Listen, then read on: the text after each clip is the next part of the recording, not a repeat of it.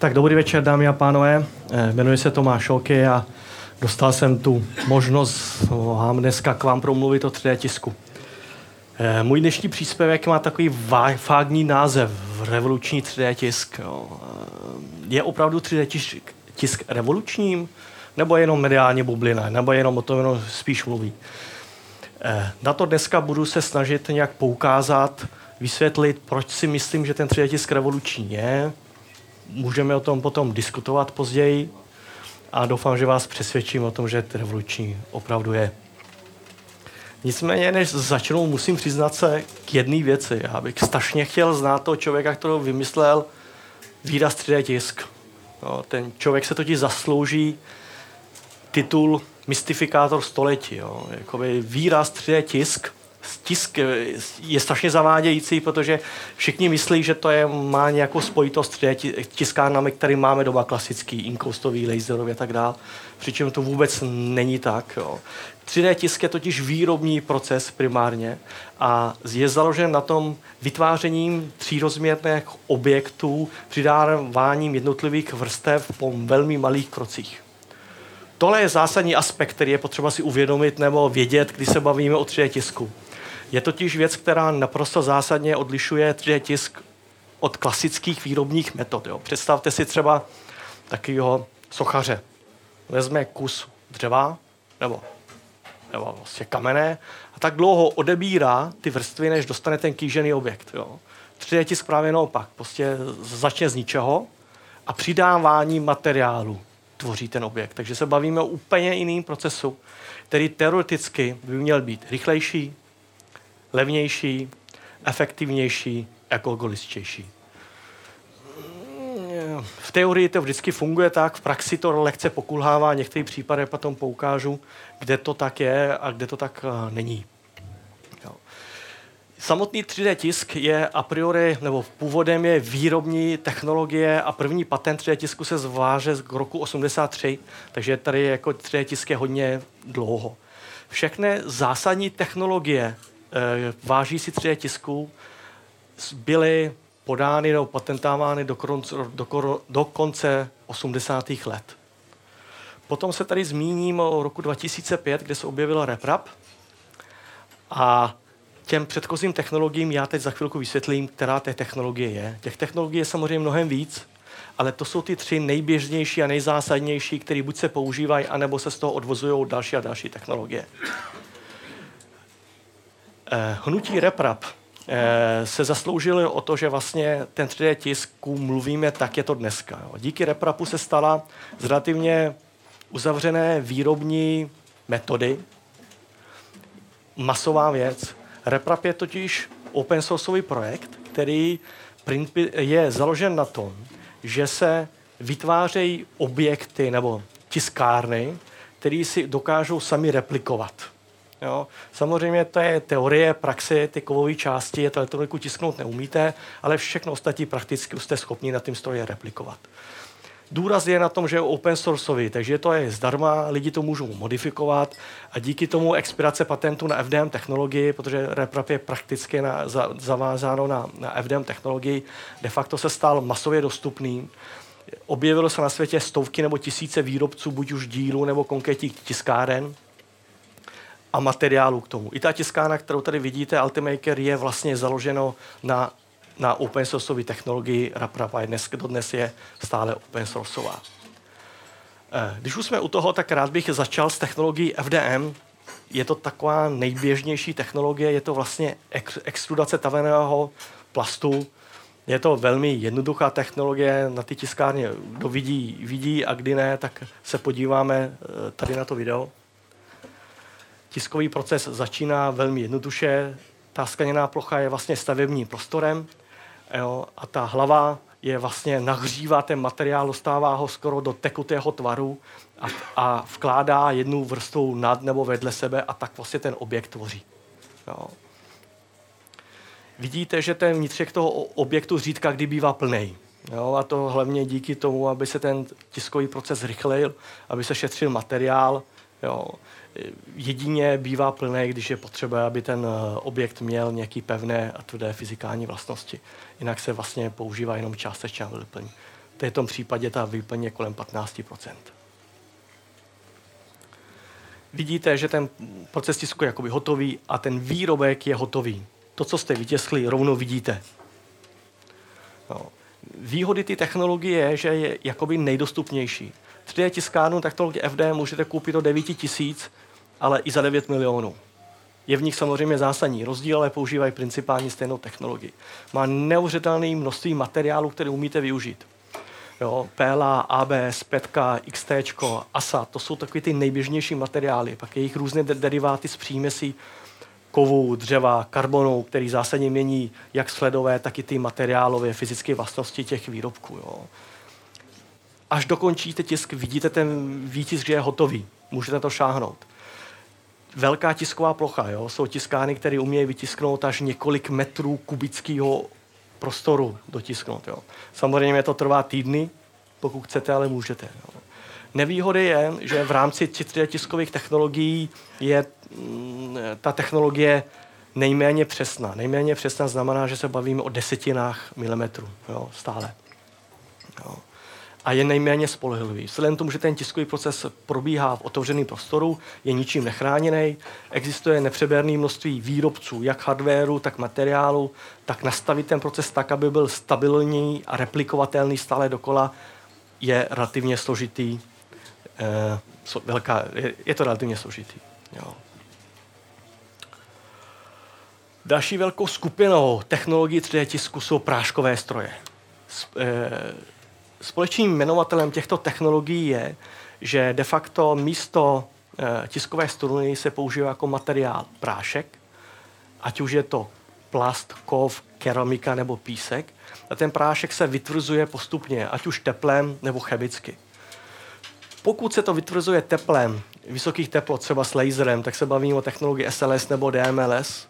Pokud je to teplota nižší, třeba sto deset stupňů, jako v případě S H S, tak to teplo emitují tepelní diody. V případě technologie Binder Jetting a Multijet Printing se baví, vytvrzování probíhá chemicky, nějakým pojidlem. V těchto případech to pojidlo může být i barevné, takže jste schopni tisknout plnobarevné objekty. Jak ten proces vypadá, hned ukážu. Jeden takový ukazatel, jo, jakoby, že se jedná o práškovou tiskárnu, je, že to je velká bedna. Jo. Jak ty F D M tiskárny většinou jsou otevřené, tak ty práškové stroje jsou jakoby většinou uzavřené. Ten samotný tiskový proces probíhá uzavřeným stavebním jako prostoru. Tady vidíte jo, animaci, jak to pledí. Vidíte, že ta tiskárna nenese nějakou vrstvu, pak bodově e, ten materiál vytvrdí. Zbytkový prášek tam zůstává po celou dobu tisku, což je velmi důležitý. Jo, a takhle pomalu tvoříte ten objekt. Ten zbytkový prášek tam zůstává jako podpora, jo, což je jedna z největších výhod toho procesu. Výsledkem práškových strojů je vždycky nějaká homogenní hmota něčeho. Jo. To znamená, že na rozdíl F D M, kde vidíte, co tisknete, jo, tady prakticky uvidíte, že, že nevidíte. Jo.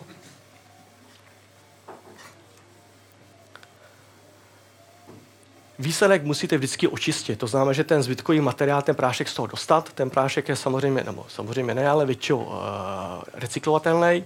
V této případě uh, to čištění probíhá v čistící stanici, kde se to otryskává stlačeným vzduchem.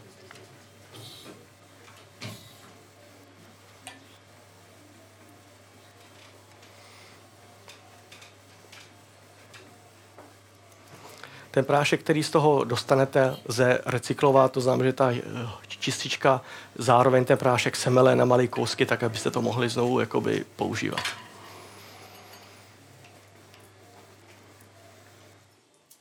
Ten, kde se bude pozorně koukat, tak uvidí, než se ta kamera definitivně zapráší, jak z toho vystupují ty jednotlivé zbytky toho materiálu. Se budu snažit poukázat. Tady pak si uvidíte, vidíte, to je ten výsledný model, který pak z toho vystoupí. Výhodou těchto tiskových eh, metod je, že neexistuje tvarové omezení. Díky tomu, že tisknete v prášku, zbytkový prášek je tam jako podpora, umíte vytisknout jakýkoliv tvar.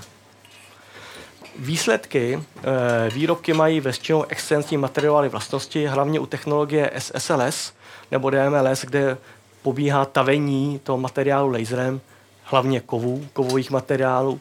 Takže jste schopni vytvořit materiál, který má výrobek, který má prakticky podobné mechanické vlastnosti, když ten výrobek byl odlitej. A samozřejmě ten zbytkový prášek umíte recyklovat, takže nevzniká prakticky žádný odpad při takových procesech. Nevýhodou těchto technologií je velmi vysoké investiční provozní náklady. Bavíme se o milionech. Jo. Ty nejlevnější tiskárny na kov začínají kolem pět až šest milionů korun. Jo.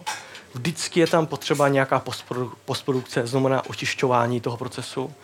A i ta stavební plocha řídka, kdy bývá velká, bavíme se třeba typicky deset krát dvacet centimetrů. Jo, to je typicky. Z výhody nevýhody je vidět, kde se to používá. Je to primárně v profesionální sféře ve výrobě. Jo, protože tam je ty ekonomické nevýhody převažují ty výhody. Třeba když potřebujete vyrobit tvar, jo, který nelze jinak vyrobit a je to proces, který má vysokou přidanou hodnotu, třeba v letectví, automobilovém průmyslu. Jo. Tam samozřejmě, když umíte vyrobit výrobek, který je o gram lehčí, než ten klasický motor vyrobí, ten zákazník je ho ten za to zaplatit. A nebo později vám ukážu nějaký tvary, který prostě jinak nevyrobíte, než tady tou metodikou. Třetím takovým jakoby velkým, tech, velkou technologií je vlastně technologie S L A. Je to vlastně původní technologie pro tři D tisk. To je ta technologie, která byla patentována v roce osmdesát tři. Tady, na rozdíl od předchozích věcí, kde se bavíme o někým, ten zdroj materiálu vždycky tvrdý, ať už ve formátě prášku anebo struny, tak tady je to tekutý fotopolymer, který se vytvrzuje s laserem, v případě technologie S L A, anebo ultrafialovým světlem, v případě technologie D L P. Princip je obou technologií velmi podobný. Pojďme se na to podívat, jak to funguje. Jo. Tady vidíte tři D tiskárnu, jo, pouští se tisk, ze spoda do toho svítí a de facto ta platforma stavební vytahuje z toho materiálu ten, jako ten finální model. Je to opravdu magický, je to lepší, než koukat na Davida Copperfielda, víte z ničeho, vytahujete opravdu ten finální výsledek. Jak to vypadá vevnitř, tady vidíte zdroj laseru, který jako, nebo laserového paprsku, který je potom směřován e, pomocí sestavě, sestavy řezátek ze zdola do té průsvitný, průsvitný stavební komory, kde se de facto potom ten materiál vytvrzuje, jo, a vzniká ten finální objekt.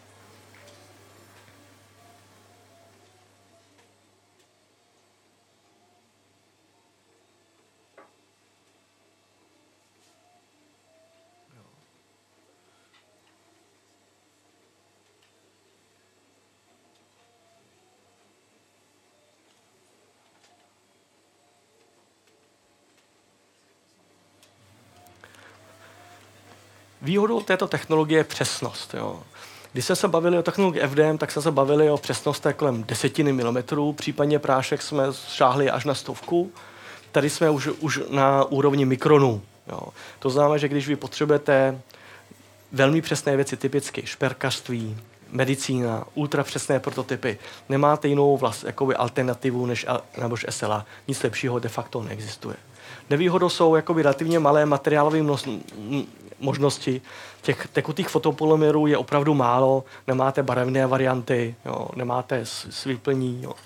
A navíc vždycky je tam taky postprodukce, nebo vždycky doporučuje se ten materiál vytvrzet. Je to přece materiál, který je citlivý na světlo, takže pokud chcete ustálit jeho materiál ve vlastnosti, je, je dobře ještě ho vytvrdit nějakým způsobem, na to jsou speciální technologie. A ta tisková plocha většinou je velmi malá, typicky je pět krát šest deset centimetrů. Teď jsme se prodívali na ty technologie, takže zhruba tušíme, že když chceme tisknout, po jaké technologie můžeme šáhnout. Jo. Jak získáme modely? Jo. Jsou tři cesty před námi, teoreticky buď se ten model nakreslím. Buď jsem profíka, mám nějaký AutoCAD, Rhinose, cokoliv. Dneska už existuje spousta aplikací, velmi šikovných, který prostě prakticky pro většinu věcí umíte namodelovat a vytisknout. Existuje na internetu obrovské množství modelů zdarma, různé databáze, kde ty modely jsou úplně buď zdarma, nebo za relativně malý peníz přístupný. Můžete si to stáhnout, můžete si to upravit, můžete si rovnou tisknout. A nebo samozřejmě ten model si můžete naskenovat a pak to replikovat. Ten skeno, skenování je kapitola sama pro sebe. Aby to opravdu fungovalo tak, že to naskenuju, vytisknu, tak to umějí jenom ty nejdražší skeny řádově milionů korun. Cokoliv po dva miliony korun znamená, že relativně velký čas postprodukce. Když dostáváme zakázku reverzního inženýrství, kde potřebujeme ten vzít nějaký výrobek hotový a, a znovu to vytisknout, tak je velmi často rychlejší to znovu nakreslit, než to nechat skenovat a opravovat ten sken. Tak, máme technologie, máme modely, ale co tisknout? Proč tisknout? Jo, taková ta zásadní otázka. Pojďme se podívat některých typických oblastí, kde ten tři dé tisk dneska se hodně používá. Jo. Když jsme u tři dé tisku, tak nelze vynechat a zapomenout prototypování. To je ta prvotní myšlenka tři dé tisku. Chci vytvořit láhev. Jo. Mám, můžu tři dé tisku vytvořit desítky, stovky, tisíce variant. Vyzkoušet, otestovat velikost, rozměry, tvar, v některých případech fyzikální vlastnosti. A až já vím, že to je ta správná forma, správný tvar, můžu pustit ten výrobní proces. Je to levný, je to rychlý, celý proces vývoje se neuvěřitelně zrychluje a výrazně se zlevňuje. Jo. Jenom pro srovnání.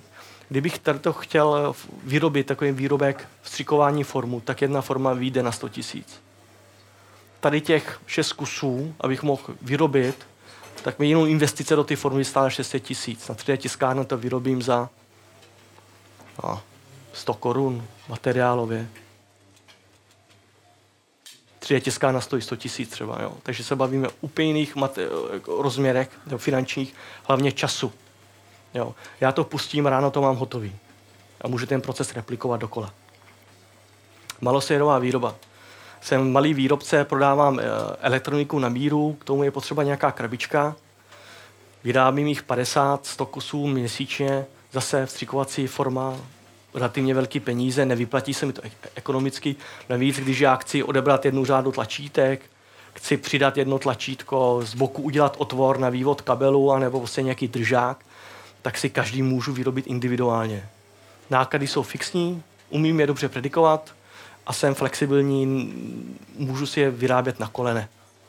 Jo. Náhradní díly. Jo. Co tady to vidíte, to je, tady to hnusný je stykač, eh, ruský stykač z el sto padesát devět. Jo. Ta šedá je původní krabice, jo, a, ta, a ta zelená pod tím je vyčištěna na tři dé tiskárně. Jo. Na každý el sto padesát, co lítá, jsou dva díly vytištěný na tři dé tiskárně. Jo. Zase těch výrobců znamená, pomůže jakoby udržet nějaký si výrobní proces, protože ideou za tím bylo problém, že výrobce ruský už dávno zkrachoval. V letectví vyměnit náhradní díl není úplně sranda, jsou to nějaké schovací procesy, tak díky relativně levné tři dé tiskárně jsou schopni prostě v tom produkovat a fungovat. Jo. Design. Jo, kapitolou sama pro sebe. To jsou třeba vázy slavného českého návrháře, nebo známého českého návrháře Martina Žampacha, který relativně dobře umí tři dé tisk. Takže umí zkombinovat vizuálně líbivé věci s věcmi, které jsou dobře tisknutelné. To znamená, že ty tvary těm tři dé tiskárnám sedí. Jo. Třeba to jsou modely, které jsou dostupné zdarma na Thingiverse a ne náhodou patří mezi jedny takový nejoblíbenější modely. Jo, a pokud máte tři dé tiskárnu, tak třeba to je relativně rozumný tip na vánoční dárek. Svítidla. To jsou třeba světla český výrobce firmy Fimer, který používá zrovna tuto tiskárnu, na, nebo po, stejnou tiskárnu, ne fyzicky ten kus, stejný výrobce, na tisk funkčních dílů do, do svítidel. Jo. To znamená, že nejenom různých držáků a tak dál, ale některé části, které přesto jde světlo nebo zákazník kouká, jsou čištěny na tři dé tiskárně. Modely všeho druhu. Jo. Třeba tohle je rám kola, kde to bílý je samozřejmě kovový, ale ten zbytek je z speciálního materiálu. Máme tady vzorky tady taky. Je to materiál z příměsí karbonu. Je extrémně pevný, tvrdý. To znamená, že pokud vám se vám nelíbí to kolo, který prostě můžete koupit, můžete si vyrobit kolo na míru. Máte ho mít. Jo. Potřebujete obal na mobilu, chcete se odlišit, vyrobte si, stáhněte si, vytiskněte. Je to jenom o vás. Jo. Modely pro architekty. Je to relativně složitá oblast, ty modely se velmi komplikovaně tisknou a, a pracují se s nimi, ale zase ten výsledek velmi často stojí za to. Je to hlavně pro účely designu, pro studii, pro nějaké různé výstavy a tak dále, takže tam vždycky velký důraz na vysoké kvalitě toho výstupu, což některé tvary tři dé tiskárnám neúplně sedí, ale dá se s tím poprat. Umění. Jo. Tohle jsme tiskli, eh, to je socha, to je první cena na Czech Design Weeku letošním. Je to socha z materiálu, který má v sobě dvacet procent bronzu, takže vypadá opravdu jako kov. Je to zhruba den tisku, nějaký dvacet pět hodin tisku a zhruba kilo materiálu a šest hodin leštění. Jo. Ale ten výsledek je famózní. Taková hodně diskutovaná oblast je medicína. Existuje aktivita, která zaštiťuje nezisková organizace Enable, který združuje, eh, jakoby dělá prostředníka mezi lidmi, kteří potřebují, a těmi, kteří mají tři dé tiskárny a jsou ochotní na tom tisknout zdarma různá, různé protézy, jo, a distribuují to různě po světě. Je to mediálně hodně jakoby děčné téma, když vidíte nějakou dítě s umělou rukou, v Africe mávající se, to jsou prakticky převážně děláno na těch jako relativně levných tiskárnách. Náhrada sádry. Jo. Kromě toho, že to je lehčí, kromě toho, že se to můžete vytisknout v deseti barvách, aby vám to ladilo s kravatou, košilí, kabelkou, tak samozřejmě můžete tam dát nějaký upínací mechanismus, takže jdete do sprchy, můžete si ho sundat. Jo. A nebo ti, kteří sádru měli a znají nutkavý pocit, jo, jako když vám ta kůže svědí, tak vlastně opravdu učití, že ty díry jsou v obrovskou revolucí. Jo. Tady je ta revoluce, když jsme se o tom bavili. Jo. Třetí taková využití medicíny je kostní náhrady. To je prototyp, to je z plastu. Jo, finální výrobek byl vyroben z titanu, ale díky tomu, že to je prostě na desetiny, setiny minutů přesně jste schopni vyrobit, takže ten finální výrobek jste schopin absolutně přizpůsobit potřebám toho individuálního zákazníka. Jo. Nábytek. Tohle je materiál, který má v sobě příměsí dvacet procent dřeva, takže vypadá jako dřevo. Je to funkční stoleček. Já jsem to fakt zkoušel. Jo. Repliky. To je pán, který na tom strávil několik tisíc hodin tiskem a slepením. To je vytištěno na podobné tiskárně. Je to model nějaký Hondy z roku osmdesát něco, ale pro nějaké archivní věci, pro, pro muzea a cokoliv, pro zachování těchto věcí fantasticky. Šperky. Nebavíme se o, o podkladech pro šperk, který se používá technologie S L A, ale vytištění samotného šperku. Jo. Zase můžete vyrobit něco absolutně individuálního, jak pro sebe, pro nějakého blízkého, vytisknout a můžete mít jistotu, že to máte to vy. Další typický dárek, možný dárek na Vánoce. No. Tady bych se zastavil. Jo. To je, zatím, co jsme viděli, je produkováno relativně levných tiskárnách. Relativně levných, bavíme se o nějakých třicet a sto tisíc. Jo. Tady to už tištěno z kovu a to je přesně ten, eh, to jsou ty výhody, to jsem vzpomínal. Podívejte se ten vnitřek, vnitřek toho jakoby, jako produktu.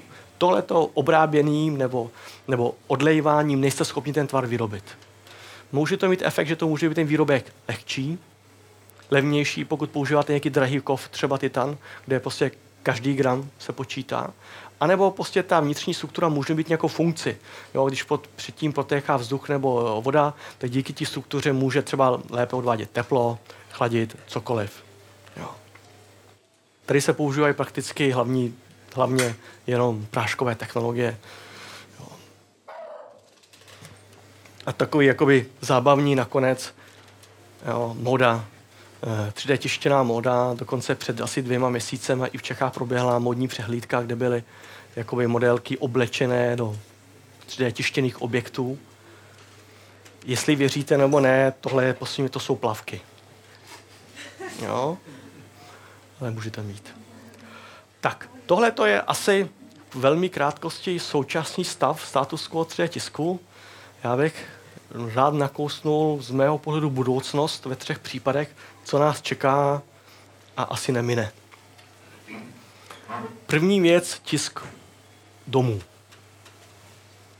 Dneska, když chcete vytisknout jako nějaký barák, musíte, když máte projekt, hledat firmu, která vám to vyrobí. Musíte se s nimi hádat, dohadovat. Představte si za pár let, ta technologie se jmenuje Contour Crafting a za dva roky, no do dvou let má přijít už komerčně dostupná verze, takže je to relativně rozpracovaný. I vím, že na ČVUT experimentují jakoby s, s materiály, protože principálně technologie je velmi jednoduchá. To je prostě vysokotlaké čerpadlo, který tlačí materiál. Který prostě tam je klíčový, aby ten materiál nebyl moc tekutý, aby vám to nerozteklo, nebyl moc tvrdý, aby se to mohlo tlačit, aby měl nějaký správný mechanický a izolační vlastnosti. Pak není co moc vymýšlet. Jo. Výhrou té technologie je rychlost, levnost, spolehlivost. Jo. Představte si situaci, že stavíte barák, přijde... Musíte něco podobného, jako je tady, no? Eh, velmi, jako představte si to asi tisíckrát větší a místo plastové struny vám tlačí beton. Velmi lapidárně řečeno, jo. Jo. A představte si, že dneska, když stavíte barák, přijdete na, na kontrolní den a jdete za tím pánem a říká, ale pane, ty, ty, ty dveře by měly být o půl metru dál. A on říká, šefiku, to bude dobrý, jo. To si zvyknete. Tak tady to nehrozí. Neukradnou vám materiál, prostě tiskárna vytiskne to, co má. Medicína, tkáně, orgány, syntetická kůže. Jo. Hodně se o tom mluví, méně se to vidí, je to proces, který je velmi složitý, de facto tady ten tři dé tisk funguje hlavně ke tvarování a nanášení toho materiálu. Jo, tiskli jsme třeba nějaké části pro IKEM, kde prostě pro nějaké experimentace s krysama potřebovali něco, kde, kde de facto oni pak do toho vstříkali tu tekutinu, která se pak potom, jo, ty, ty materiál, který se jakoby dostával s růstem do těch orgánů a tak dále. Jo. Ale ta generace, která po nás přichází, de facto pro ně už to bude přirozená funkční věc, vzhledem tomu, že ta medicína funguje relativně pomalu, nebo respektive funguje ve smyslu, že než se ty věci z výzkumu dostanou do reální praxe, podle mě to bude trvat pět, deset let minimálně, než se dostanou jako funkční věci, ale myslím, že nás to nemine. Poslední věc moje je taková nejoblíbenější věc, se tomu říká distribuovaná výroba. Jo. Já to ukážu jenom netopickým mým vlastním případu. Jo. Zajedu do myčky, myčka je špatně seřízená, nebo já špatně parkuju, ulomí mi zpětný zrcátko, že jo. Začíná dohadování s majitelem myčky, pojištěný, autoservis.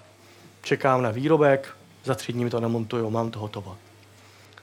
Za pět let, stejný proces, matlák, šouk jde do myčky, zase si ulomí to zrcátko, zase dohadování s majitelem myčky, jo, pojišťovna, servis. Do té doby je všechno stejný. Ale ten proces zatím může být diametrálně jiný. Jo. Dneska, abyste to zrcátko mohli mít, výrobce musí predikovat, kolik si asi matláků v Čechách jako šouky a kolik si jich ulomí zrcátko za rok. Jo. Tak to nějak naplánujou, nechají se to vyrobit, aby to bylo levný ideálně na druhý konci světa, to pak přivezou do Evropy, do nějakých centrálních skladů a čekají, asi šouky se konečně mít auto, aby to mohli dovést do České republiky a pak mu to nainstalovat. Je to neuvěřitelně složitý proces, musíte to plánovat, analyzovat, nechat to vyrobit, jo, dovést. Pokud cokoliv v tom procesu jakoby podceníte nebo spackáte, buď máte těch zrcátek na skladu víc nebo málo. Obojí je špatný. V dané chvíli dneska už to může být tak, že existují materie tiskárny, které umějí pracovat s funkční, funkční plasty vytisknout, takže de facto tu, ten obal vytisknete za jeden den.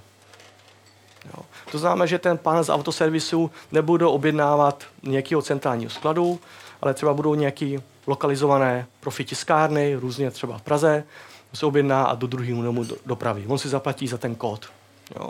Ušetříte obrovský peníze na analýze, na lidech, na výrobě, na distribuci, na skladování. Jo. Riziko. Kdykoliv potřebujete, má, máte ho mít. Výrobci zaplatíte jenom fíčko za použití modelu, někdo vám to vytiskne, zákazník pro zákazníka, to je úplně stejný proces. Jo. To je prostě z mého pohledu asi ta nejzásadnější změna, kterou jako, která prostě tři dé tisk bude mít.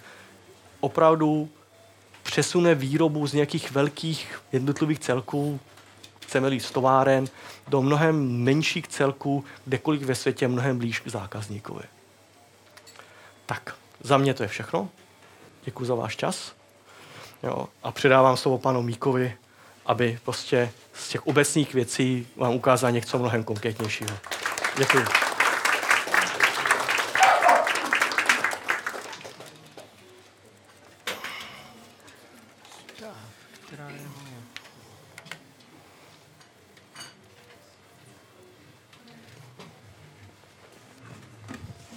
Tak, dobrý večer, vážení nadšenci.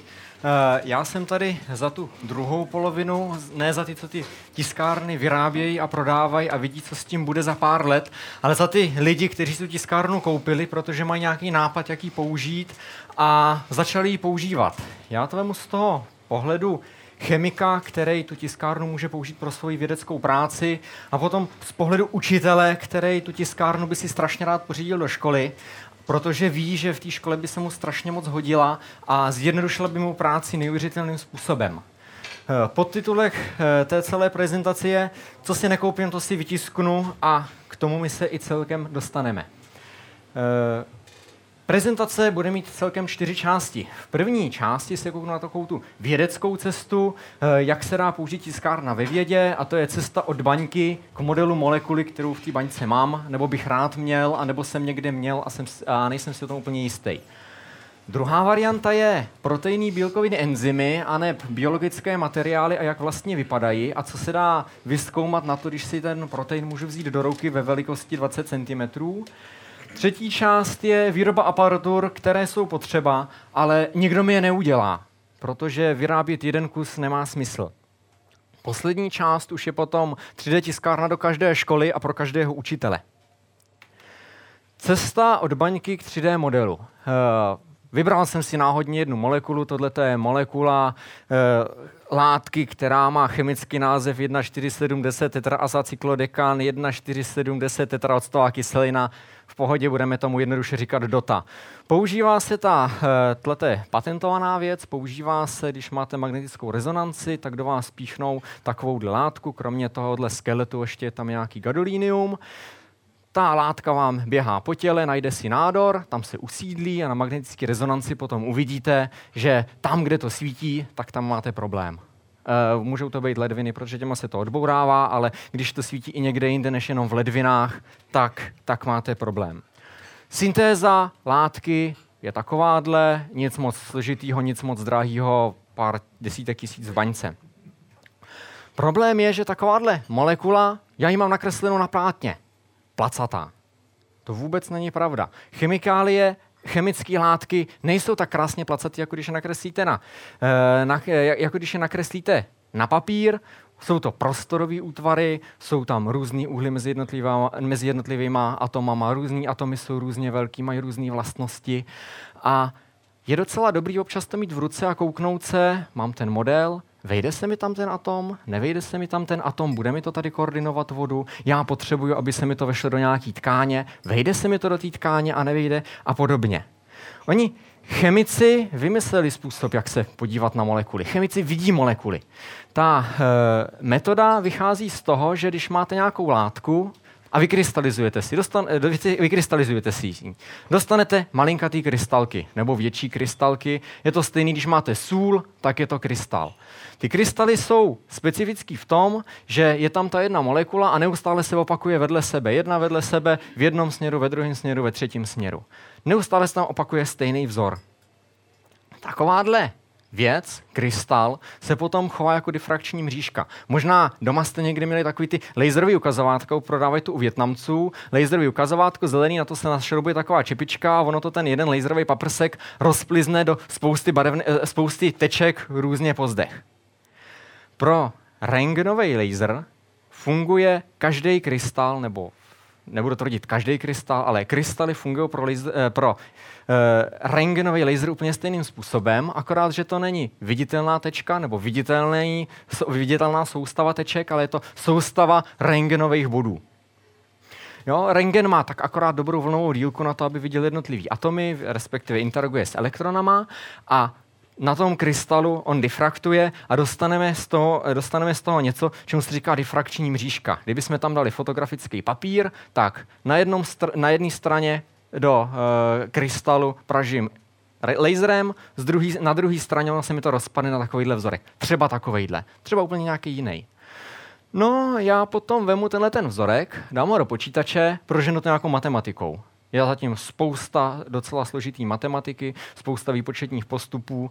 Kdysi dávno to lidi dělali na kalkulačkách, respektive v té době ještě byly logaritmické pravítka, dokázali to spočítat i ručně. Dneska už jsou na to programy a ty programy dokážou spočítat, jenom z těch teček na, na destičce, dokážou spočítat elektronovou hustotu, respektive eh, pozice atomů v prostoru. Takže já dokážu vidět molekulu v prostoru. Teď se trošičku omlouvám, trochu zklamala technika, ta molekula by měla se trošičku hejbat a ukazovat, že ta molekula opravdu není placatá. Jak vidíte tady na plátně, málo kdo si z tohohle dokáže představit, že vevnitř v té molekule je dutinka, do té dutinky se nám vejde tak akorát dysprosium, gadolinium a podobné kovy. Naopak vůbec se tam nevejdou takový kovy, jako je sodík, draslík, možná se tam vejde železo. Každý ten kov je jinak veliký. Já si ten model dokážu vzít, dokážu ho upravit do tři dé tiskárny a udělám si z toho deset centimetrů, dvacet centimetrů model. E, já tady zrovna žádný molekulky jsem nevzal. Velmi jednoduché molekuly, tohle to jsou, takhle může třeba vypadat model molekul. Jo. Tohle to už je přímo obrázek z ovládacího softwaru pro tamhle tu tiskárnu, respektive pro trošičku jinou tiskárnu. Už tam vidíte, že jsou tam jednotlivé vrstvičky, celkem čtyři sta vrstviček, devět hodin za devět hodin.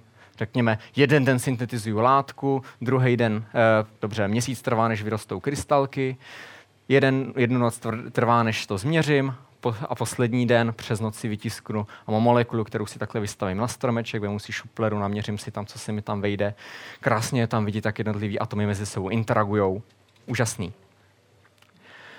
Další, trošičku řekněme možná složitější, v něčem jednodušší, jsou proteiny. Proteiny to jsou strašně veliké molekuly. Jsou to, vy to budete znát jako bílkoviny, jsou to takový různý biopolymery a díky těmhletěm látkám vy tady můžete sedět, stát, poslouchat, vidět a tak vůbec, protože spoustu, nebo můžu tvrdit většinu takových těch funkčních struktur v lidském organismu a v jakémkoliv jiném živém organismu za, za tu jejich funkci můžou právě bílkoviny. A ty bílkoviny mají různé vlastnosti v závislosti na tom, z čeho jsou složený, jaký mají prostorový uspořádání a tak. To, co je tady dole, ty dvě látky, tak takhle vypadá hedvábí. Když se podíváte na ten obrázek, tak jsou tam takový malinkatý, malinkatý tečky a čárky, to jsou jednotlivý atomy, aby chemici přece jenom, když vidíte schluk deset tisíc atomů, nedokážete si z toho představit vůbec nic. Tak chemici v, bio, v biochemii používají takové zobrazení. On je to vlastně jeden jediný poskládaný řetězec, který mezi sebou nějak drží. On se ten řetězec potom zobrazuje různýma takovýhlema šipkama, případně spirálkama, tak tady na tom je vidět, že tohleto hedvábí je tvořený z z destiček, který jsou, kde, ten, kde to jedno vlákno je pospojovaný mezi sebou, drží pospojovaný mezi sebou a vytváří takové destičky, které se kroutí a hedvábí je potom krásně pevný a je, je na, no, hlavní jeho funkce, že je, že je pevný a něco vydrží. Speciálním typem bílkovin a proteinů jsou enzymy. Jsou to takzvané biokatalyzátory, jsou to takový, řekněme, malinkatý továrny nebo malinkatý roboti, který jsou v lidských organismech a umožňují chemické reakce, protože celá, celá chemie lidského těla a všech ostatních těl funguje na tom, že tam probíhají nějaké chemické reakce, nějaké látky se tam mění a v těch organismech se hlavně mění, fungují takové reakce, které by za normálních okolností vůbec nefungovaly. A oni jsou, tak, u, oni, ty reakce jsou umožněny právě nějakýma katalyzátorama, biokatalyzátorama, enzymama, který tu jednu typickou speciální reakci umožňují. A taková reakce probíhá na místě, které se označuje jako aktivní místo a je to vždycky jedna jediná část molekuly, kam přistoupí nějaký ty látky, které přeměňují, buď jedna nebo dvě, ten enzym udělá cvak, něco se tam změní a vypadnou dvě úplně jiné látky, nebo naopak dám tam dvě látky, vypadne jiná látka. V každém případě dochází tam k nějakým změnám. A podle toho, jak to aktivní místo vypadá, tak takové reakce tam můžou probíhat. Když bude vypadat jako kostička, půjde tam kostička, ale kulatou molekulu tam nenacpu. Když to bude spíš jako tyčinka, tak tam nenacpu ani kostičku, ani kulatou molekulu. A třeba při vývoji léku mě docela zajímá, jak to aktivní místo působí. Protože já si vemu enzym, který vím, že mě e, vytváří mediátory bolesti. A já budu se snažit ten enzym nějakým způsobem zablokovat.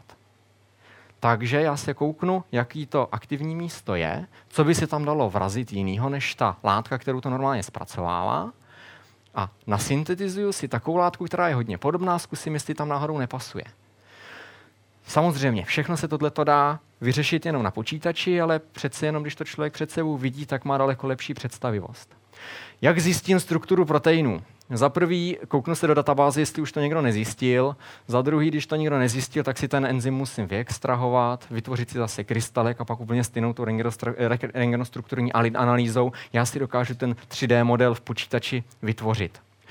Krystalizovat proteiny není úplně sranda, je to trošičku složitější záležitost, je to záležitost měsíců, případně roků, ale jde to, člověk to umí, ta databáze už je docela velká, takže já si řeknu, že mě zajímá pro, eh, enzym cytochrom C, stáhnu si z databáze, jak vypadá, chvilku si hraju s nějakýma programama a dostanu tuhletu molekulu. Tato je molekula enzymu cytochrom C, eh, t- Molekula, mole, molekula enzymu cytochromu, cytochrom C, tady na tom je vidět. Jsou tady tyhle ty oranžový, eh, oranžový šroubovice, to je jeden typ uspořádání, jakým enzymy drží pohromadě. Pak tady mám takový ty dvě šipičky, to je zase jiná, jiná struktura. No a tady vevnitř je nějaké místo, kde jsou černě obarvené atomy.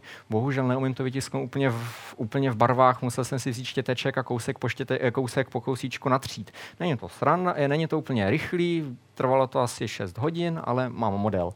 A tady je krásně vidět. Ve prostřed je molekula porfirinu. To je tady ta šedivá část, je to stejný porfirín, jako, má, jako znáte z hemu, taková ta věc, co přináší, co přináší kyslík. Tady v tom případě nepřináší kyslík, ale elektrony. A tato molekula je držená tadyhletou molekulou nějaký, nějakého glutamátu. Na druhé straně je držená molekulo, na, bílkovinou, která se nazývá, na, nazývá histidín a podobně. Koukněte klidně na to. Pokud mi s tím netřísknete vozem, tak to přežije. Ty modely jsou docela pevný. Obdobně já si můžu udělat různé molekuly, pak si udělám kromě těch aktivních center, aktivních míst, vytvořím i molekulu. Tak tamhle na tom stolečku je ještě druhá molekula, tam to není cytochrom, tohle to je plastocyanin, zase nějaký enzym, který něco dělá, není důležitýho, co hlavně, že je to krásný a že je to vytisknutý. Jo, buď si vytisknu část aktivního místa, nebo si k tomu vytisknu i ty různé molekuly, které by mi tam teoreticky měly napadat, vyzkouším, sedí mi to tam, nesedí mi to tam. Strašně mi to zjednoduší práci. Výroba speciálních aparatur. Dobře, dělám nějaký chemický experiment, zkouším si nějaký nový spektroskopie. Ne všechno jde koupit. Nebo jde koupit, stojí to strašný prachy. Takovýhle ten stojánek, co tady mám vytisknutý na obrázku, ve skutečnosti je to takhle velká hračka.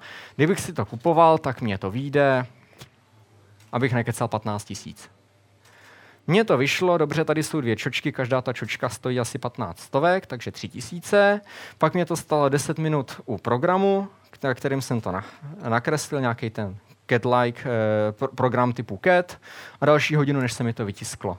Tady k tomu se připojují optický vlákna, jedno optický vlákno do detektoru, druhý optický vlákno do zdroje, do zdroje paprsků, dovnitř se dá kyvetka s barevným roztokem, na počítači mi to potom krásně ukáže, jo, máš tam, bar- máš tam červenou látku. Ne, není červená, je oranžová a podobně. Já z toho dokážu zjišťovat koncentrace a podobně, Pod, eh, koncentrace a vlastnosti jednotlivých látek. Teď se dělá samozřejmě daleko složitější aparatury.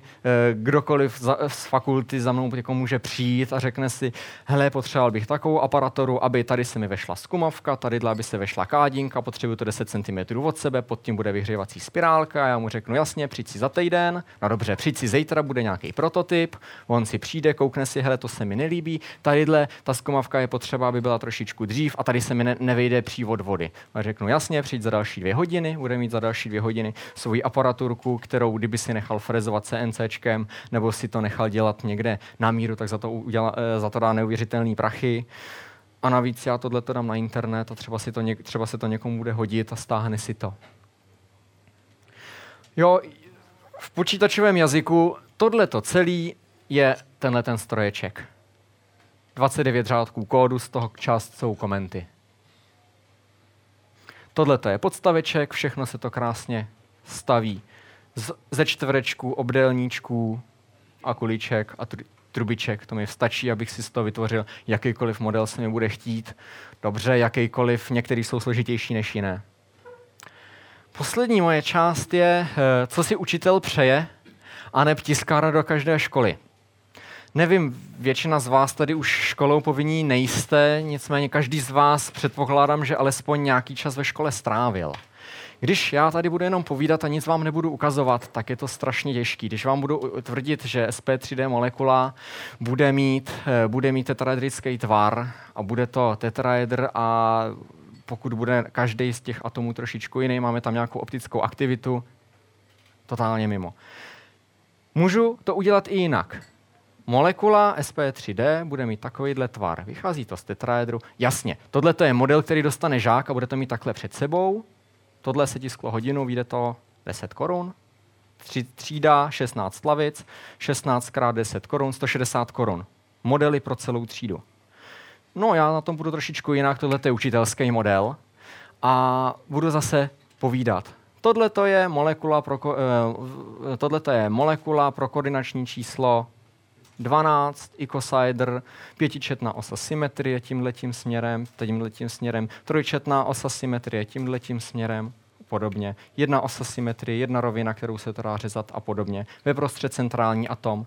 Všichni tady vidíte, co mám v ruce, jak s tím budu pracovat. Tamhle jsou potom ještě další modílky, které jsou třeba i rozebírací, drží na magnety. Tyhle věci se nedají koupit. A když už by to náhodou někdo prodával, tak si za to, za to nechá nehorázně zaplatit. Takovýhle model, kdybych já prodával, tak to dám do katalogu a dám na to cedulku jeden za patnáct set a celý set, dobře, deset tisíc, ty školy na to přece mají peníze. Já tady mám i jiné věci. Já tady mám třeba mikroskop. Mikroskop kompletně vytisknutý na tři D tiskárně. Funkční. Nekecám, pak si to můžete vyzkoušet, když se tady něco pod to dá, tak, se, tak jsou tam vidět nějaké věci. Zvětšení asi tak osmdesátkrát. Dobře, trošičku jsem kecal. Není úplně kompletně vytisknutý, jsou tam čočky. Čočky fakt tisknout neumím, jak je to po vrstvičkách, tak oni nejsou dobře průhledný. Jsou tam fot, fotky z jednorázových foťáků, který jsem dostal zadarmo někde ve Fotoškoda. Řekl jsem si, jestli jich nemají nějaký na vyhození a oni mi tady nechali celou krabici. Mikroskop vyšel sto padesát korun. Ne, že bych ho měl používat, ale ve fyzice já si to vemu, rozeberu, vevnitř jsou nějaký optický členy, jsou tady čtyři čočky, které nějakým způsobem lámou světlo. Ještě bych do toho mohl nakreslit, jakým způsobem se tam to světlo láme. Model k nezaplacení. Tady ve školství je problém. Každý učitel učí trošičku jinak. A nedají se, jo, ono se to trošičku rozpodle, to pak zase musím slepit. Děkuju. Každý učitel učí, každý učitel učí trošičku jinak, každému se hodí něco jiného. Mně se hodí tyhle ty modely, vyrobil jsem si tyhle ty modely, díky, já to pošlu opačným směrem, tady to ještě nebylo. Každému se hodí jiný modely, někomu se hodí malý modely, někomu se hodí velký modely. Já nedávno jsem učil uh, orbitaly, vytiskl jsem si orbitaly. Model D orbitalů. Když to máte na papíře, to je představit si to, to je špatný. Když to takhle dostanete do ruky, tak, fie, tak je vidět, že modrý patří k sobě, červený patří k sobě, žlutý patří k sobě, zelený patří k sobě, bílý patří k sobě. Najednou všechno je krásně vidět. Mikroskop klidně taky pošlete někam do publika, já věřím, že se vrátí a když nějak si vytisknu novej. Uh, ještě tadyhle další kousíček. Uh, zpátky ke škole. Nákup pomůcek strašně drahý. Dostupné pomůcky, které se dají koupit, se mi třeba vůbec nemusí líbit. Nedávno jsme koupili model D N A. Úžasný model D N A, krásný, dřevěný, takovýhle stojánek. Pak jsme se na to koukli a on byl blbě udělaný. Už z výroby tam prostě byly chyby, už ten model byl špatný, nebyl tam vidět velký žlábek, nebyl tam vidět malý žlábek, měli všechno, všechno, všechny žlábky měly stejný. Prostě problém. Když, učí, když učíte žáka, aby si zapamatoval, že v té molekule D N A tady už začala kolovat, že jsou tam nějaký velký žlábky, malý žlábky a pak mu ukážete model, kde to vůbec není, na co, na co mi to je. Vytisknu si vlastní. Tadyhle ten je sice malinkatej, já ho dokážu udělat takhle tlustej, takhle dlouhej. A když ne, tak se ho nařežu na části, vytisknu si ho po částech. Jak já k takovýmhle modelům přijdu? Tak za prvý de novo prostě si je vytvořím. Vemu si ten program a naprogramuju si, že chci takovýhle molekulky. Všechny ty molekulky, co tady jsou, ty jsou programované denovo, jenom na papíře, chvilku sedíte u počítače, klikáte příkazy, za chvilku vám z tři dé tiskárny vypadne molekula. Molekuly jdou stáhnout z internetu. Už existuje portál pro fyziky, nějaký e mol tečka cé zet, jsou tam modely, které si stáhnete pro, výu, pro výuku fyziky. Rozjíždíme teď chemický web, kde si budete moct stáhnout chemické věci, bohužel to ještě není. Na starý server se nám pustili nějaký, nějaký hackři a trošičku nám to zrušili, nový server ještě není zařízený, ale bude to. Takže učitel chemie přijde a kromě toho, že tam najde databázi chemických pokusů, tak tam najde databázi chemických pomůcek. Najde k tomu popisky, jakým způsobem si to má vytvořit, jak to bude fungovat nejlíp, vytiskne si, hotovo. Pak je varianta stáhnout z internetu a modifikovat. Jasně, stáhnu si z internetu tadyhletu molekulu a mně se nelíbí, já bych byl rád, kdyby tam nebyly ty bílé tyčky. No a v čem je problém? Stáhnu si ten zdroják, bílé tyčky smažu, vytisknu si to bez bílejch tyček. Věřím, že za chvilku budou i komerční firmy, které budou prodávat svoje modely na míru. Tady mám nějaké ukázky modelů, který buď jsem tisknul, nebo jejich tisk e, bude brzo následovat, že jsou to stažené věci z internetu. Molekula D N A skla- skládací je na stolečku. Ne takhle dlouhá, je tam, jsou tam jenom první dvě patra, mám přece jenom ten tisk něco, e, nějakou čas, nějaký čas zabere. Tadyhle jsou potom modely různě velkých komplexů. Jeden z nich je tady, další model je potom tam ten modrej, plus ještě ty fialový, ty jsou i rozkládací, že si tam člověk může dát různě barevné kuličky nakonec. Tohle je molekula fullerénu, docela moderní chemie, stará už asi jenom čtyřicet let. E, polovina fullerénu je tam taky takový ten e, černo-žlutý modílek. E, když vám to ukážu na, e, na, papí- e, na plátně, na papíře, jakou, jaký tvar má tato molekula? No, placička. Ne, není to pravda, koukněte se schválně na to, vypadá to jako rugbyový míč. Tohle je molekula nanotruby, nanotrubky. Dneska jsou strašně moderní ty kevlarový, ne kevlarový, karbonový, karbonový vlákna, nano, nanotrubičky a podobně. Na papíře tohle je vyfocený model, zase to vypadá placatý. Nanotrubičku jsem teda nepřivez, ale na modelku krásně vidět, kulatá, jaký jsou tam úhly a podobně. Molekuly orbitalů. A to je všechno, zbytek molekul mám tamhle. A cokoliv se dá doprogramovat a vytisknout. Na co jsem ještě tady zapomněl, já umím tisknout třeba i tři dé grafy. Tohle to je graf potenciální energie reakce O H radikálu s vodíkovým radikálem, kdy vemu O H radikál a vodíkový radikál vznikne mi z toho voda a tady je vidět, že když tu vodu pomaloučku přibližuju, takže energie té reakce klesá, až se mi ta molekula vody usadí, buď ten atom vodíku usadí buď tady a vznikne mi lomená molekula vody, nebo se mi usadí úplně přesně na opačné straně, kdy vznikne úplně stejná mo- lomená molekula vody, ale někdy se nemůže usadit tady, protože tady nějaký energetický maximum a podobně. Stejně tak dokážu udělat i v úplně obyčejnou, ubyčejně, úplně obyčejný grafy funkcí. Sinus x krát y na druhou je tam ta červená, div- černá malá divná krabička. Děkuji za pozornost, pokud máte jakýkoliv nápady, co by se vám ještě hodilo vytisknout a líbilo, rádi byste někde viděli, tak je to otázka chviličky, než to vytvoříme. Díky.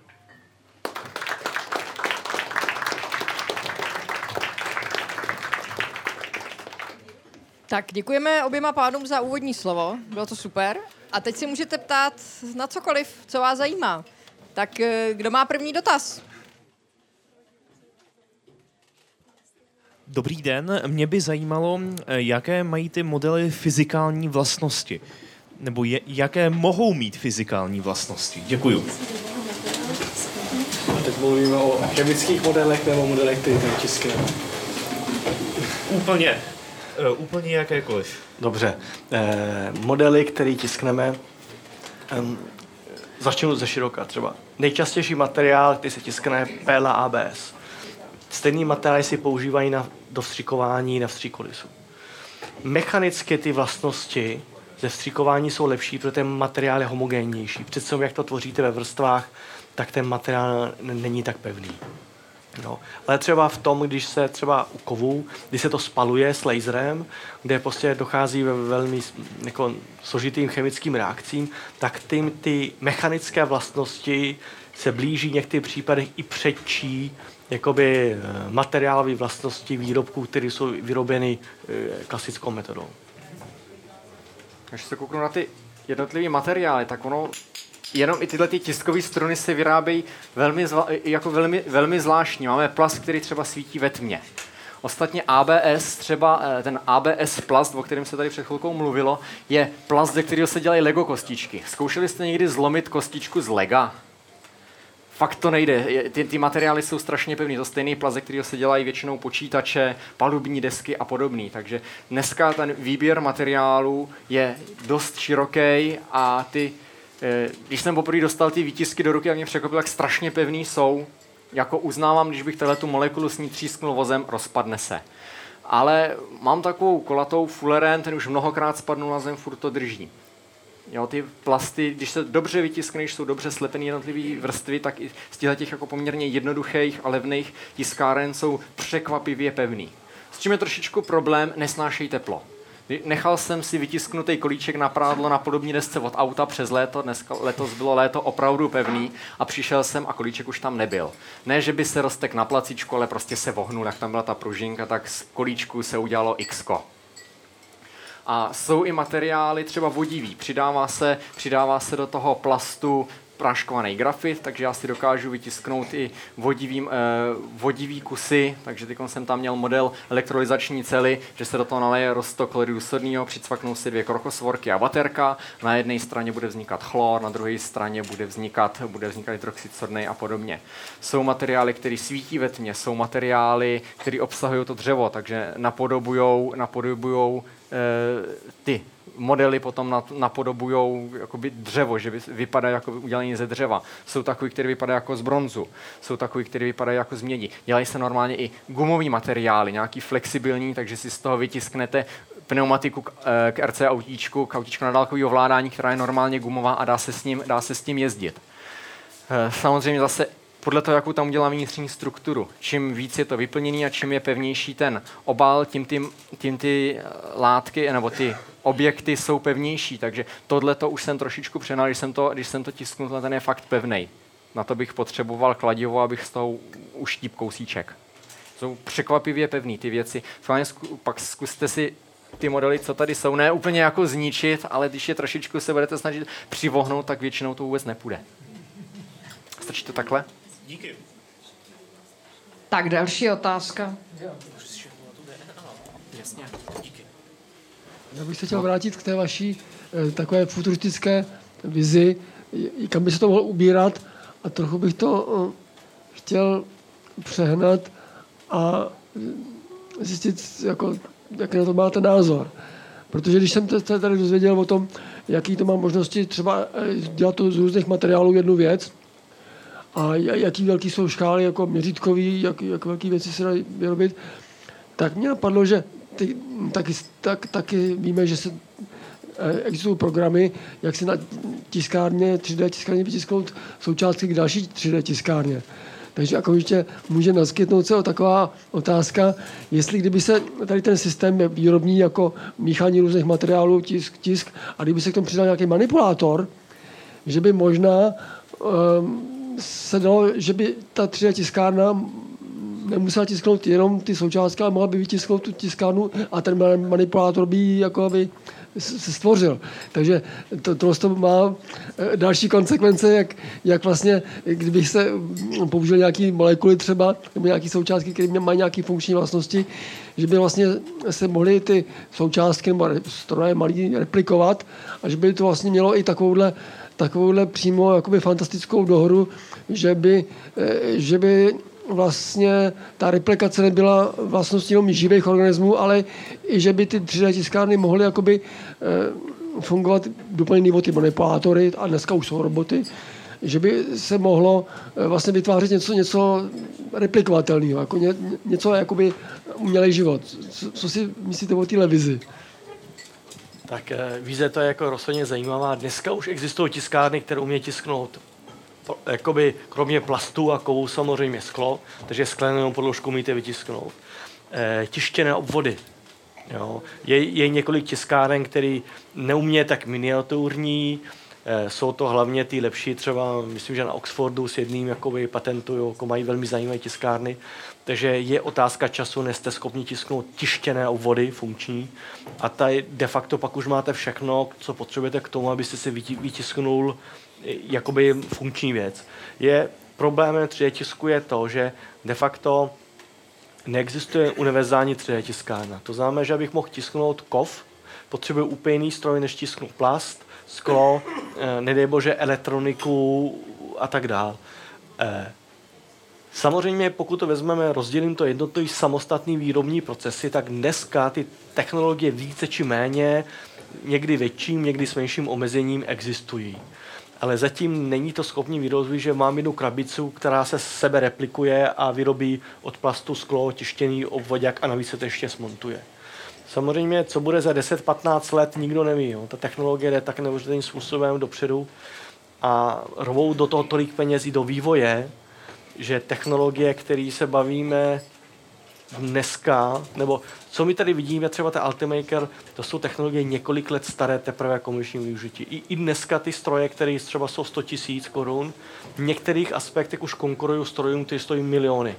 V některých aspektech, ne plně. To znamená, že ten vývoj jde neuvěřitelným stylem dopředu. Takže co jste naznačil tu vizi, teď je na to není reálná, jakoby, ale, ale, ale do dohledné době dneska všechny technické předpoklady k tomu, aby se, aby se reálná stala, i že existují. Něco musí dotáhnout do konce, vyrobit toho funkční celek a tak dál, ale podle mě reálný to je, nebo může se to stát, nebo a velmi pod ním se to i stane.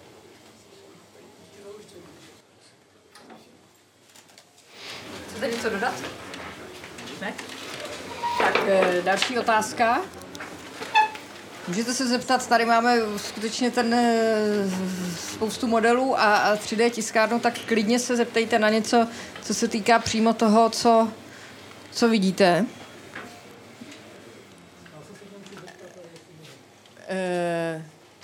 Kde byla ruka nahoře? Ano. Dobrý večer. Rád bych se zeptal, viděl jsem takový pořád tři dé tisk, jako když jsou nějaké povodně nebo záplavy nebo tsunami, že vymýšlejí, aby těm lidem na těch ostrovech vytiskli tiskárnou chyše. Tak by mě zajímalo, jak se to dělá, nebo prostě jak se to vymaká, aby prostě to bylo průchozí tou tiskárnou a aby to mělo tu konzistenci, aby to drželo a tak dále. Bylo to tam znázorněné, že prostě má to takový ještě patvar trochu, aby to bylo pevnější, ale tady ta, jako ta řídkost té směsi, i té stavební by mě zajímala, jestli se to musí zkoušet, anebo jestli je na to nějaký forichtung jiný výpočet nebo tak dále. No, jako je, na to se těžko odpovědá. Principálně věci ano, jak jsem vzpomínal, existuje technika, která se říká Contour Crafting. Primárně ta technologie je podporována názou, protože původní idea byla taková, potřebujeme metodu, kterou jsme schopni na měsíci, na Marsu tvořit funkční jakoby, objekty. To znamená, že vycházím z toho, že míchám nějaký materiál na místě s něčím, někam to tlačím, extruduju a tím tvořím ten objekt. Principiálně hodně podobná ty F D M tiskárně, akorát místo plastu já vytlaču nějaký směs něčeho. Jo? E, jak ta směs má mít mechanické vlastnosti, jak to vypočítá, nevím, je to, není to úplně triviální. Ta samotná technologie je strašně jednoduchá, to je pumpa, která tlačí ten výrobek, tam není co vymýšlet. Co týče jakoby, ty osy X Y Z, je to naprosto triviální technologie, zase není co vymýšlet. Základní problém je materiál. Jo. Tohleto experimentují, předpokládám, že se váže na to x desítky patentů. V Číně to vesele porušují, takže tam už vesele tisknou objekty. Jo. Eh, respektivně ukážu vám nějaký objekt a říkám, bylo to tištěno na tři dé tiskárně. Nikde ten proces nikdo neviděl, takže nevíte, jestli to tak je nebo opravdu není. Eh, vzhledem tomu, že Číňané velmi úspěšně ty věci kopírujou. A co kopírujou? Já jsem byl přednáván na nějaký výstavě Frankfurtu pár týdnů dozadu a mě spadl na čelisto, či Číňané dneska na těch profi technologiích umějí předvést. Ne, že šlapou nám na třeba německým, protože v Evropě třeba ten vývoj těch hodně technologií je hodně silný, jako v Německu, hodně patentů nebo firem jsou němečtí. ne, že jim tlačí jakoby, jakoby šlape na paty, už je předčí v některých případech. Jo. To znamená, že jakoby ten Contour Crafting, věřím tomu, že oni si to ukradli, tu technologii, ale věřím tomu, že spousta věcí přidali a funguje to. Mimo Čínu vzhledem těm patentovým porušům, jakoby patentovým věcem asi nemůžou používat jako komerčně, ale v Číně objekty se tisknou. Jo. A jsou to domy patrové, takže nejenom chýše, nějaké malé věci, jo, ale opravdu velké domy, dokonce více, více patrové, hodně patrové. Jo. Jo, samozřejmě, jak jste naznačil, základní problém je v materiálu. Vymyslet materiál, který kromě toho, že je tisknutelný, to znamená, že má tu správnou konzistenci, má ty i pod vytvoření správných mechanických vlastností, to, že ten barák mi za týden uh, nespadne na hlavu, jo, že prostě je odélný nějakým způsobem živelním, že prostě, když na to může svítit slunce, může to padat déšť, jo, a tak dál. A zároveň musí mít izolační vlastnosti. Jo, musí nějakým způsobem izolovat.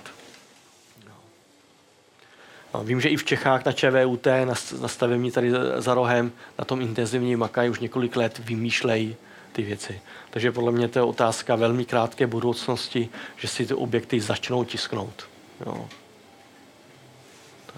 Vlastně jako nejjednodušší varianta by byla použít nějaký místní materiál, buď ať už měsíční písek, nebo nějaký pobřežní písek, přidat k tomu nějaký lepidlo, ale zase bude to otázka nějaký docela dlouhýho vývoje, jaký materiály na to použít, vytvořit si z toho kašičku požadovaných vlastností. On i zedník si pokaždý připravuje beton tak akorát na míru dané věci, tak tady to bude velmi podobný. Sice na pytli je napsáno, dejte, do, dejte na jeden pytel pět litrů vody, ale stejně si to každý míchá od voka, tak věřím, že tady to bude velmi podobný. Tak tady máme další dotaz. Chtěl jsem se zeptat, jestli jsou na obzoru nějaké technologie, které by to zase posunuli dál, který by měli třeba ještě vyšší rozlišovací schopnost, případně třeba jestli vy sami nepracujete na něčem, jak tu rozlišovací schopnost snížit nebo zrychlit ten samotný tisk? Obecně tři dé tisku, takový ten kámenem úrazu tři dé tisku je dneska rychlost. Jo. Byť ta rychlost je velmi relativní. Jo. Naposledy, když jsem se nechal zaměstnávat, jo, to bylo ve firmě G V Avation, České republice dělali e, letecké motory. Nejsložitější díl do toho motoru se vyráběl od té doby, co továrny přišel kus železa, než byl hotový, nainstalovaný do motoru, trval asi šest měsíců.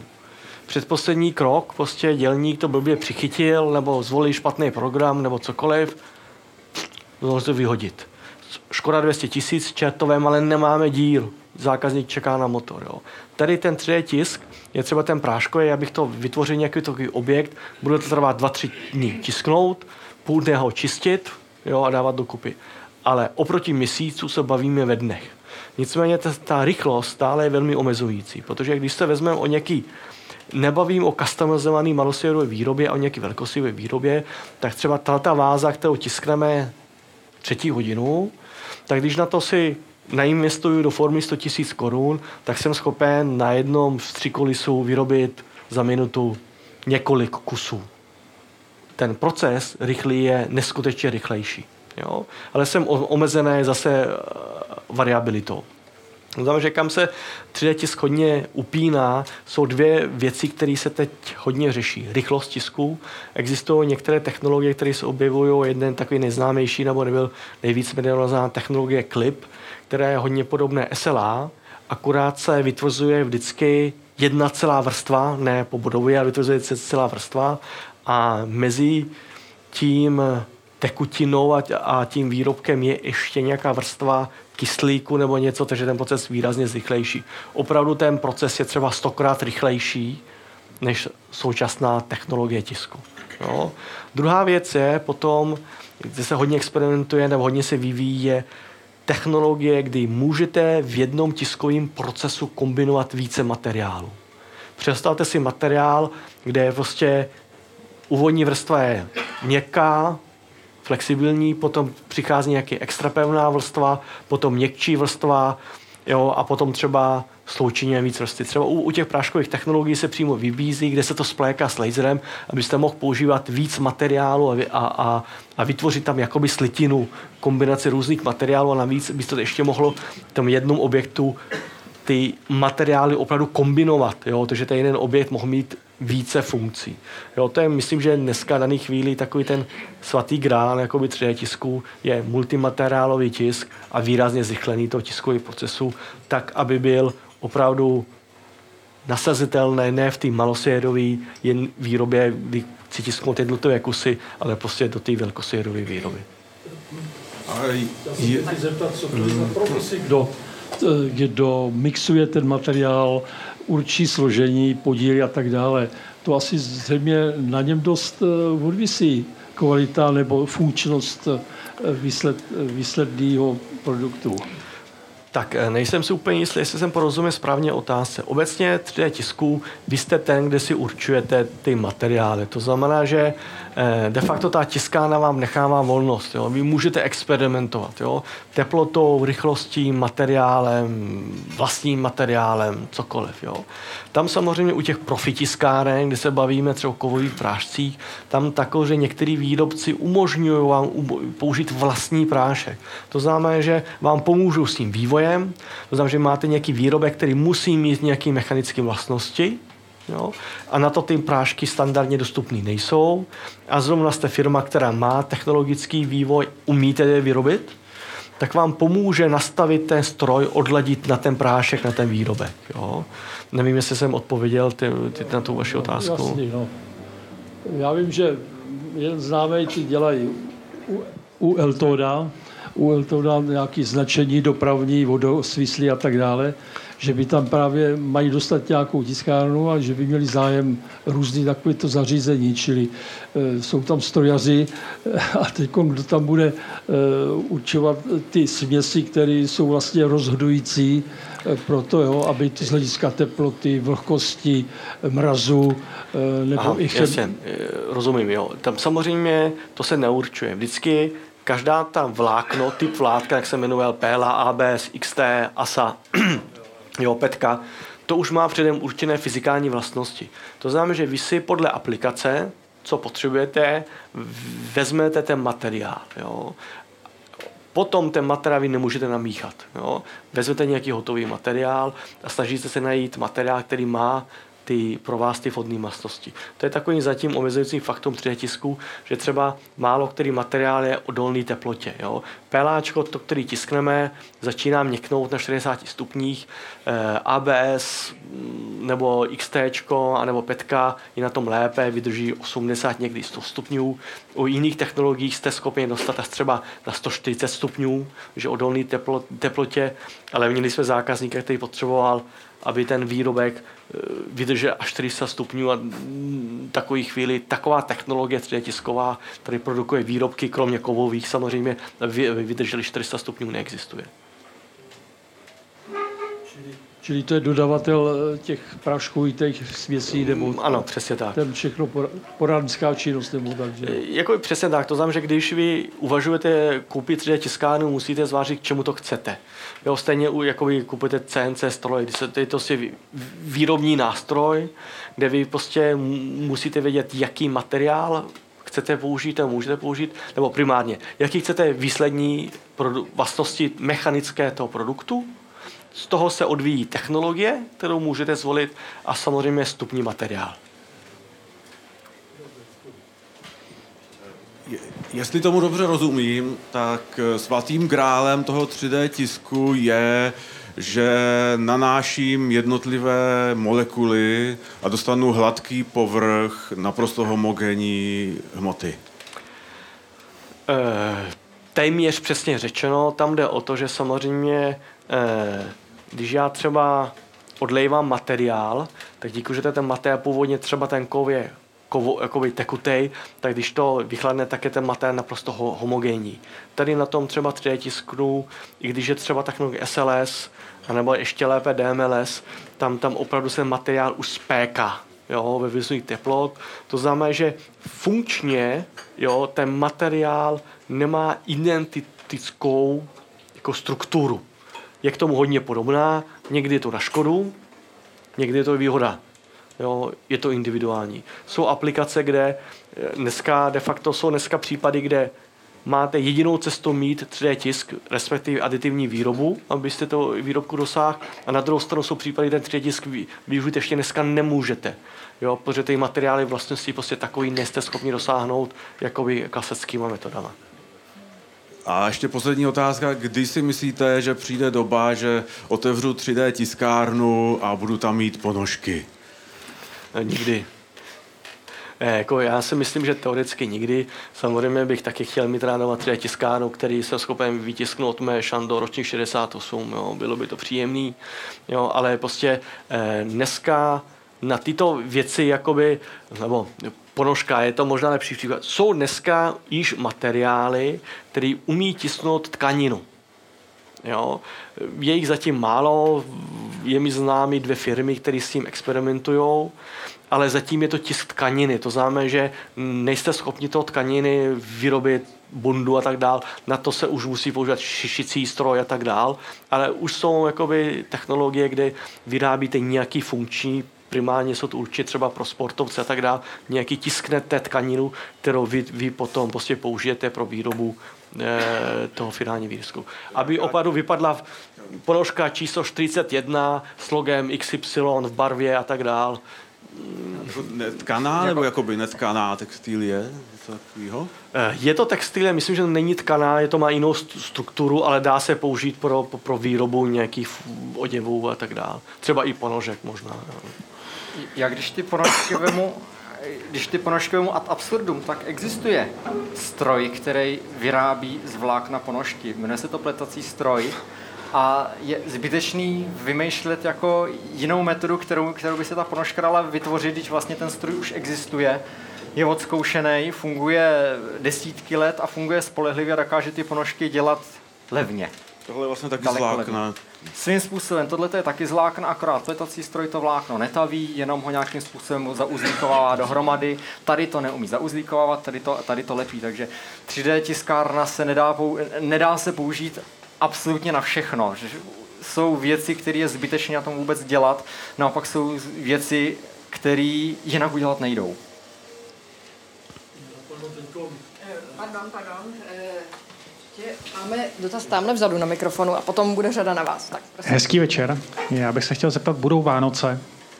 E, za jaké rozumné peníze se dá použít taková tis, nebo koupit taková tiskárna pro malé domácí tištění, abych si tiskl chybějící kostičky od lega? E, no, to je zákeřná otázka, protože samozřejmě existují tiskárny, skládačky za nějaký devět tisíc cca. Skládačka znamená, že vy si tu tiskárnu koupíte, ty díly, zhruba týden je, nebo víkend je sladíte a potom další týden je ladíte. A potom každým druhým tisku je musíte seřídit. Ale máte ho za deset tisíc bratrů. Tiskárna, která tomu je už jako má nějaký uživatelský rozhraní, to znamená, že jednak je nějak stabilní, je predikovatelný výsledek a má k tomu nějaký software, který vy se nemusíte úplně zbláznit. Jo, protože jako kolega Míka ukazoval, eh, já jsem bývalý programátor, ale že bych ten model programoval, na to mě nikdo neukecá, ani za boha. Jo, kor, když ne, když mám aplikace, kde prostě drag and drop a prostě naskládám ty výrobky. Jo. Jo, zrovna Lego kocky jsou takový vděčný, přednedávno se podávali jednu tiskárnu právě pro nějaký subjekt, který potřeboval pro edukativní účely tisknout různý objekty pro ty děti, aby mohli názorovat a potřebovali Lego kocky, které je díra, protože tam bude něco a tak dál, takže na ty aplikace lze to. Nicméně zpátky ty otázce, ta cena takové tiskárny je dneska dvacet pět až třicet tisíc bez daně. To znamená, že daní nějakých třicet pět až třicet tisíc. Není to úplně levná sranda, jo, ale není to už ta částka, kterou nelze aplikovat. Je pravda, že my jsme za tým druhým rokem existence jsme prodali jednu jednu tiskárnu domů. I ty nejlevnější, třeba jak jsem ukazoval to aerovodochody, kde tisknou ty, ty krabice na ten styk, stykáč, tak to tisknou na ty naše nejlevnější tiskárně, které stojí kolem třicet pět tisíc včetně daně. Jo. Ale domů, abyste vytisknul pár, pár kostiček lega, je to stále na to ještě drahá sranda. Jo. Rozhodně Prosím. bych doporučil koupit si alespoň nějakou i tu nejlevnější tiskárnu, protože jakmile tomu člověk propadne, tak si za rok koupí tu pořádnou. A na té nejlevnější aspoň se člověk naučí, co tam jak ty funguje, základy. ty základy, tím, že si ji vlastníma rukama postaví, tak pochopí, kouknu na tisk, něco se tam pokazilo a řeknu si, aha, tohle vypadá takhle, tedy povolil se mi tady ten naháněcí řemen, teda vím, kam jít, kde to rozebrat, jak si to opravit sám. Skvělej pocit si opravovat věci sám. A my jsme jednu tiskárnu, takovouhle skládačku koupili k nám do školy na Gimpl a skládali jsme to ještě s kolegou, trvalo to šest hodin, dost jsme si to užili, hlavně nadávání na manuál, který byl fakt strašný, ale ta tiskárna jede a pojede dobře a naháníme na to lidi úplně strašným způsobem, protože to je neuvěřitelná reklama pro tu školu. A já už jsem, osobně jsem o tiskárně koukal, řekněme, pět let dozadu. Právě mě od, odradili tyhle ty obrovský, obrovský ceny, dost jsem uvažoval i v nějakých těch reprapových projektech. Reprap znamená, mám kamaráda, který má tiskárnu, tak k němu zajdu a on mi vytiskne moji vlastní. Respektive vytiskne mi všechny plastové díly, já si koupím nějaký motorky, nějakou elektroniku, jsou na to i obchody, kde prodávají čistě elektroniku pro tři dé tiskárny a složím si ji. Bohužel s touhle těma tiskárnama je, může být víc starostí než, než s těma, řekněme, dražšíma, ale stojí to za to. Vytvořit si vlastní tiskárnu a taková tiskárna se dá třeba modifikovat. Jsou tiskárny tyhle, ty, které si předěláte a začnou tisknout čokolády. Takže překvapíte narozeniny dortem s vytisknutýma postavičkama.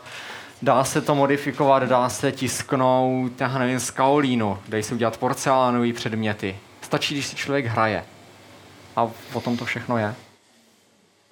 Já jsem se dovolím ještě zeptat v eh, jedné oblasti, s které se postupně věku setkáme každý, a sice v zubním, eh, v zubním lékařství.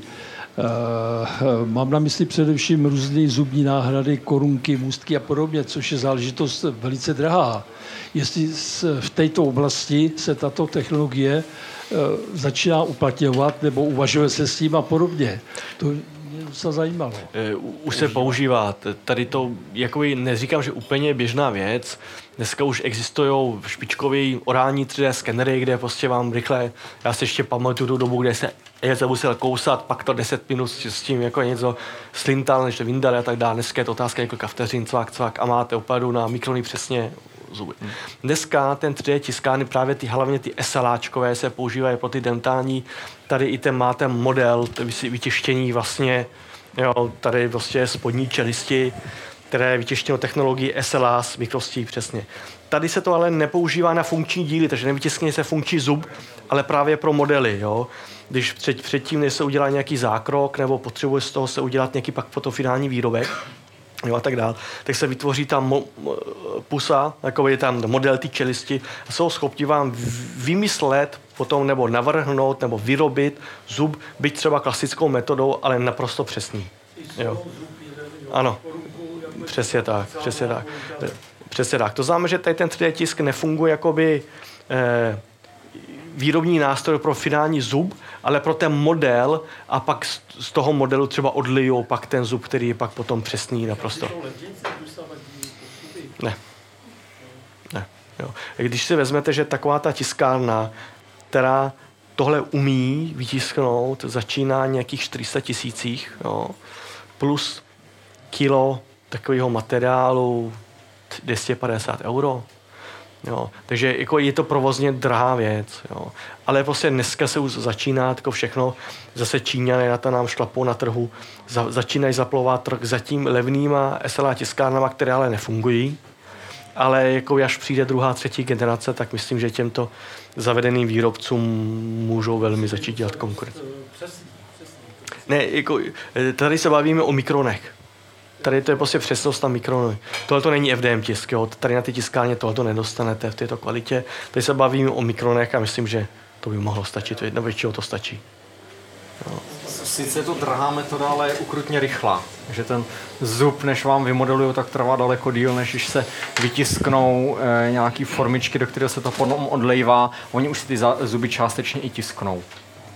Nějaký po kouskách. Samozřejmě ne v plastu, ale z nějaký keramiky. A zaobírá se tím, která naše klinika zubní, nebo e, malý výzkumák stomatologický například, že jo? Bez pochyby, je jich jako dneska, jako, jako dneska už jako vím, že některých jako klinik nebo svých výzkumáků to používají obdobné technologie nebo minimálně běžně v praxi. Jo, už to není takový jako novum. Je pravda, že jsou to většinou ty dražší kliniky, jo, kde si člověk ty za to jakoby péči pořádně zaplatí a pak mají ty technologie dostupné. Tak, ještě někomu něco vrtá v hlavě a chtěl by se na něco zeptat? Tak poslední šance, ještě si to můžete rozmyslet. Tak pokud ne, tak já poděkuji našim hostům, pan Tomáš Souky a pan Luděk Míka. Děkuju. Děkujeme.